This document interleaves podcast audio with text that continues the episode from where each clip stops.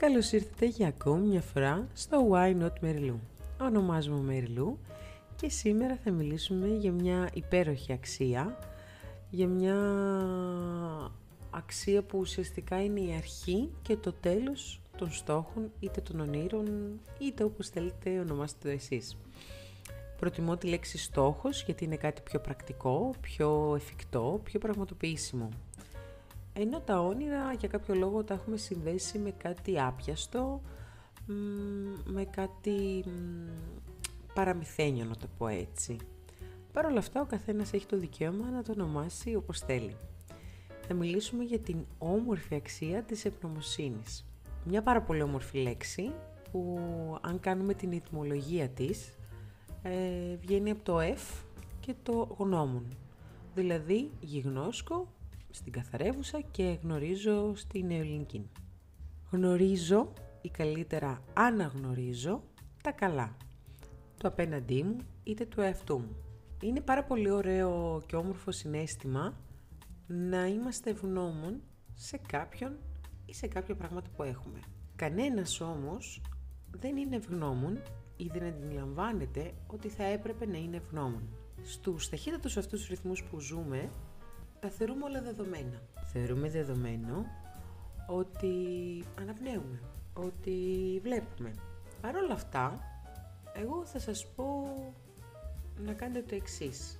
Σκεφτείτε για 5 δεύτερα, όχι παραπάνω, εάν δεν περπατούσατε αυτή τη στιγμή, τι θα αντιμετωπίζατε; Εάν δεν βλέπατε, εάν δεν ήσταν υγιείς, κι αν, κι αν, κι αν και πολλά αν. Αν δεν τα είχατε, θα λέγατε «Α, κοίτα, δεν περπατάω, ενώ αν περπάταγα θα κάνω αυτό». Αυτό θα μπορούσατε να κάνετε μια όμορφη ερώτηση σε κάποιον που που δεν περπατάει είτε που δεν βλέπει. Αυτοί οι άνθρωποι βλέπουν διαφορετικά την αξία της ζωής. Τη βλέπουν με άλλο επίπεδο, με άλλη ανωτερότητα. Είναι πραγματικά ευγνώμονες που ζουν και που υπάρχουν, που έχουν φίλους, που έχουν οικογένεια, που έχουν όμορφα συναισθήματα. Αυτοί οι άνθρωποι είναι στην πραγματικότητα αφυπνισμένοι. Βλέπουν τη ζωή διαφορετικά. Κάτι που και εμείς δεν έπρεπε να το κάνουμε. Παρ' όλα αυτά, στην εποχή που ζούμε και με όλους αυτούς τους ταχύτατους ρυθμούς που γίνονται όλα τα πράγματα, πολλές φορές, αν όχι πάντα, τα περνάμε για δεδομένα.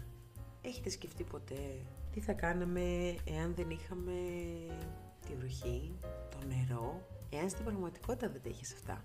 Θα ζήσεις σε ένα σκοτάδι, δεν θα πλενώσουν ποτέ, θα ήσουν απογοητευμένος και θα έψαχνες για κάτι καλύτερο. Αλλά σε έρθουμε στην πραγματικότητα. Έχεις ένα σπίτι.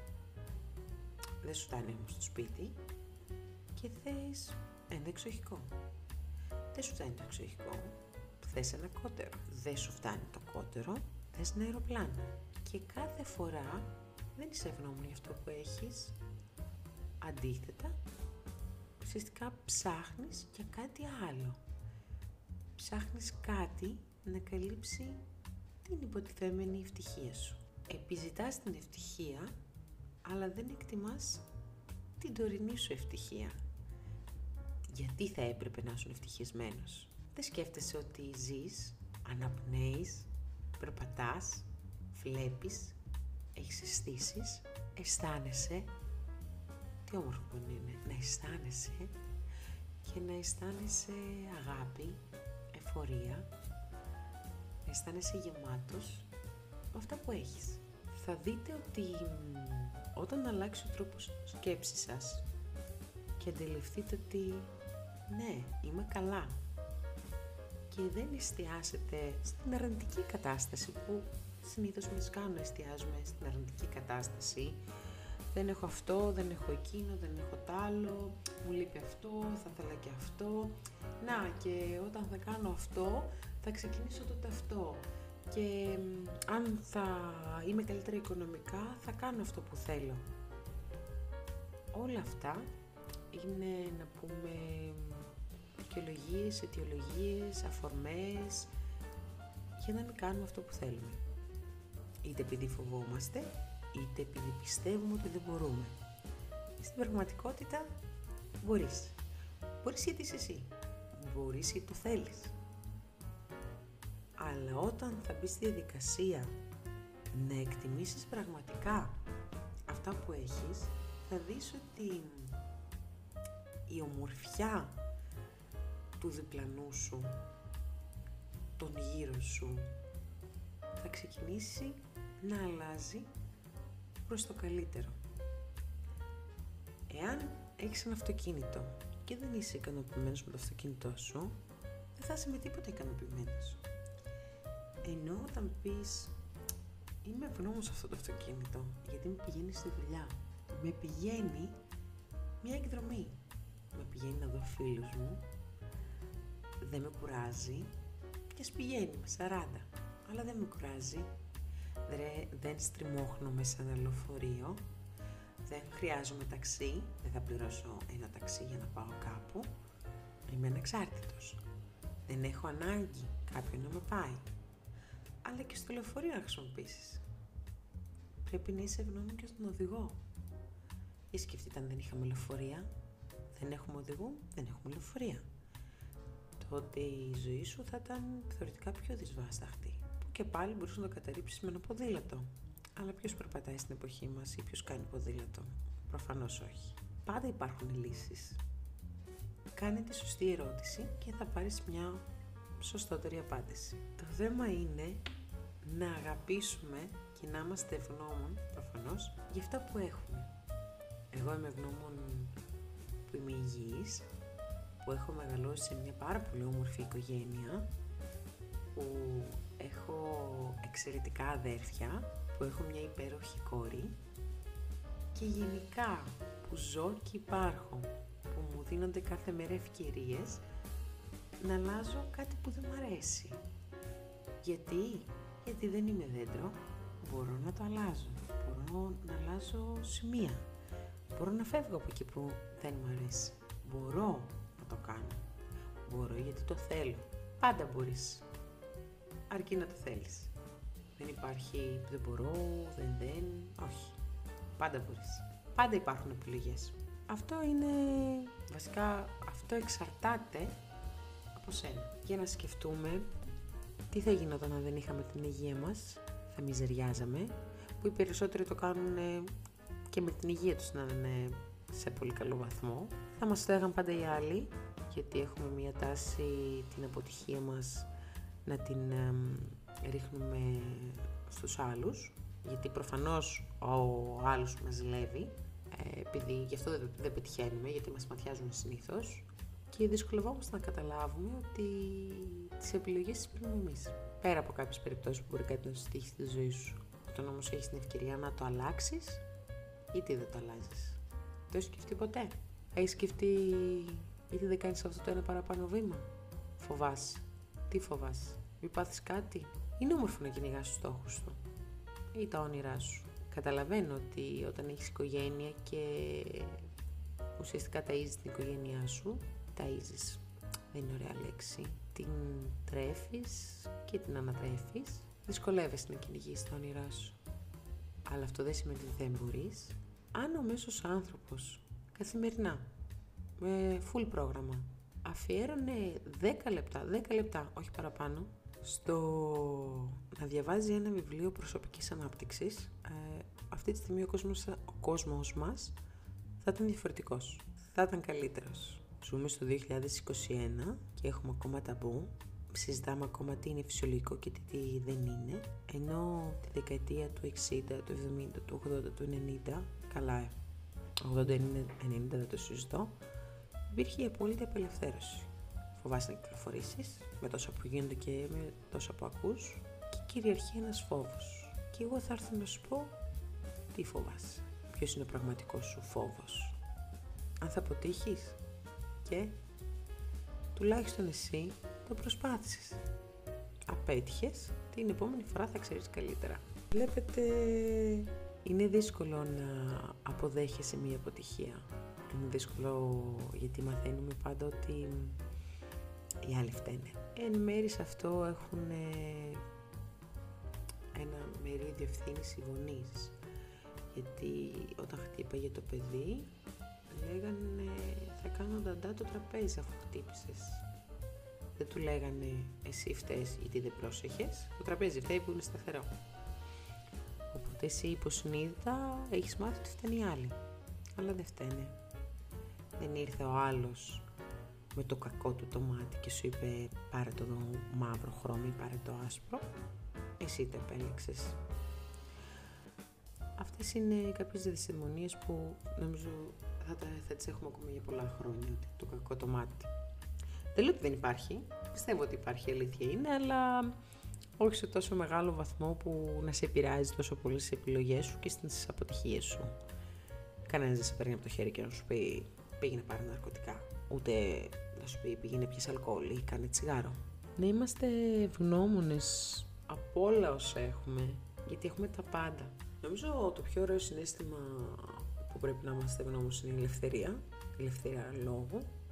Εντάξει. Τελευταία εποχή λίγο δυσκολεύεται αυτό, αλλά εντάξει. Ότι έχουμε την υγεία μας. Πόσο υπέροχο είναι να έχεις την υγεία σου. Και να σου πω και κάτι. Και αν έχεις κάτι, μην εστιάσεις αυτό που έχεις. Πες είμαι καλά και θα το ξεπεράσω. Τα περισσότερα ή οι περισσότερες ασθένειες είναι ψυχοσωματικές. Ο ανθρώπινος νους μπορεί να κάνει πάρα πολλά πράγματα. Απλά χρειάζεται δουλειά, εξάσκηση. Καμία πέτρα δεν κουνήθηκε κάτω από το νερό. Άμα δεν κουνηθείς, νερό δεν περνάει. Παρ' όλα αυτά, το σημερινό κομμάτι, το σημερινό επεισόδιο, είναι αφιερωμένο στην ευγνωμοσύνη. Να είστε ευγνώμονες για τα πάντα. Για το ποτήρι που πίνετε νερό μέχρι τη βούρτσα που χτενίζεστε. Αστείο. Αλλά είναι πραγματικό. Θέλω να σας προκαλέσω, να σας ζητήσω, μείνετε χωρίς ρεύμα, χωρίς νερό, χωρίς φαγητό, για μία μέρα. Από το πρωί, δηλαδή, να μην δουλεύει η κουζίνα, ψυγείο, μπάνιο, τίποτα για μία μέρα.